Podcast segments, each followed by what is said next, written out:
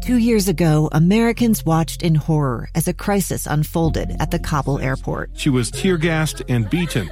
Images of thousands desperate to escape Taliban oppression filled our news feeds. More than 80,000 Afghans made it to America. But the story didn't end there. It was very cold. There was no power, no heat. Who would help our newest neighbors? I'm Andrea Smardon. In Stranger Becomes Neighbor, you'll hear the stories of some remarkable refugees who left their homes and their dreams behind only to start over from zero. Their only possession was three blankets. And you'll meet Americans who stepped up to help them. You want me to come when you deliver your baby. What can one person do in the face of an international disaster decades in the making? That's Stranger Becomes Neighbor. Find us at kslpodcast.com, follow us on Apple Podcasts, or anywhere else you listen.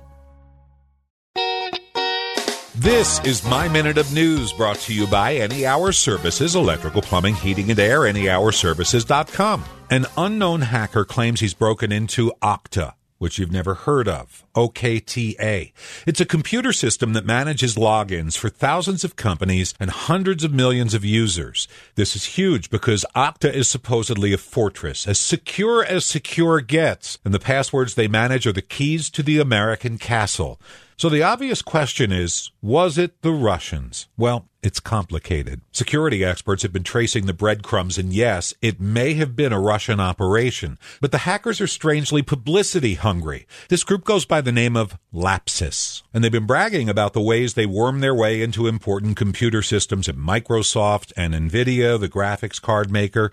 Could be that Putin's behind this. Could be that it's a distraction as crafty Russian computer geeks prepare something even worse. But Bloomberg News reports the trail of breadcrumbs leads to a 16 year old kid living in his mom's house in Oxford, England. So to summarize, the experts don't know if it's Vladimir Putin or the cyber version of Wayne's World. With me as always is Garth. Party on, Wayne.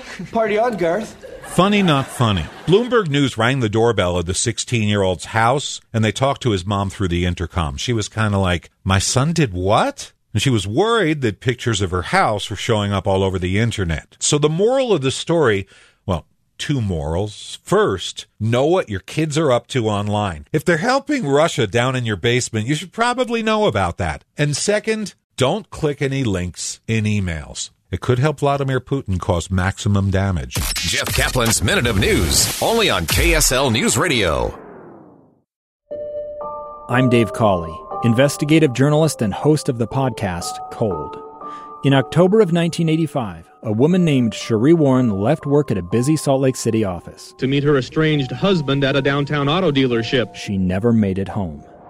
Sheree's car surfaced weeks later in Las Vegas. In the parking lot of a hotel casino. No one knows how it got there. Strange. It was strange. Both Sheree's estranged husband and her boyfriend raised suspicion for investigators. I kind of thought that he might have done something. But no arrests were ever made.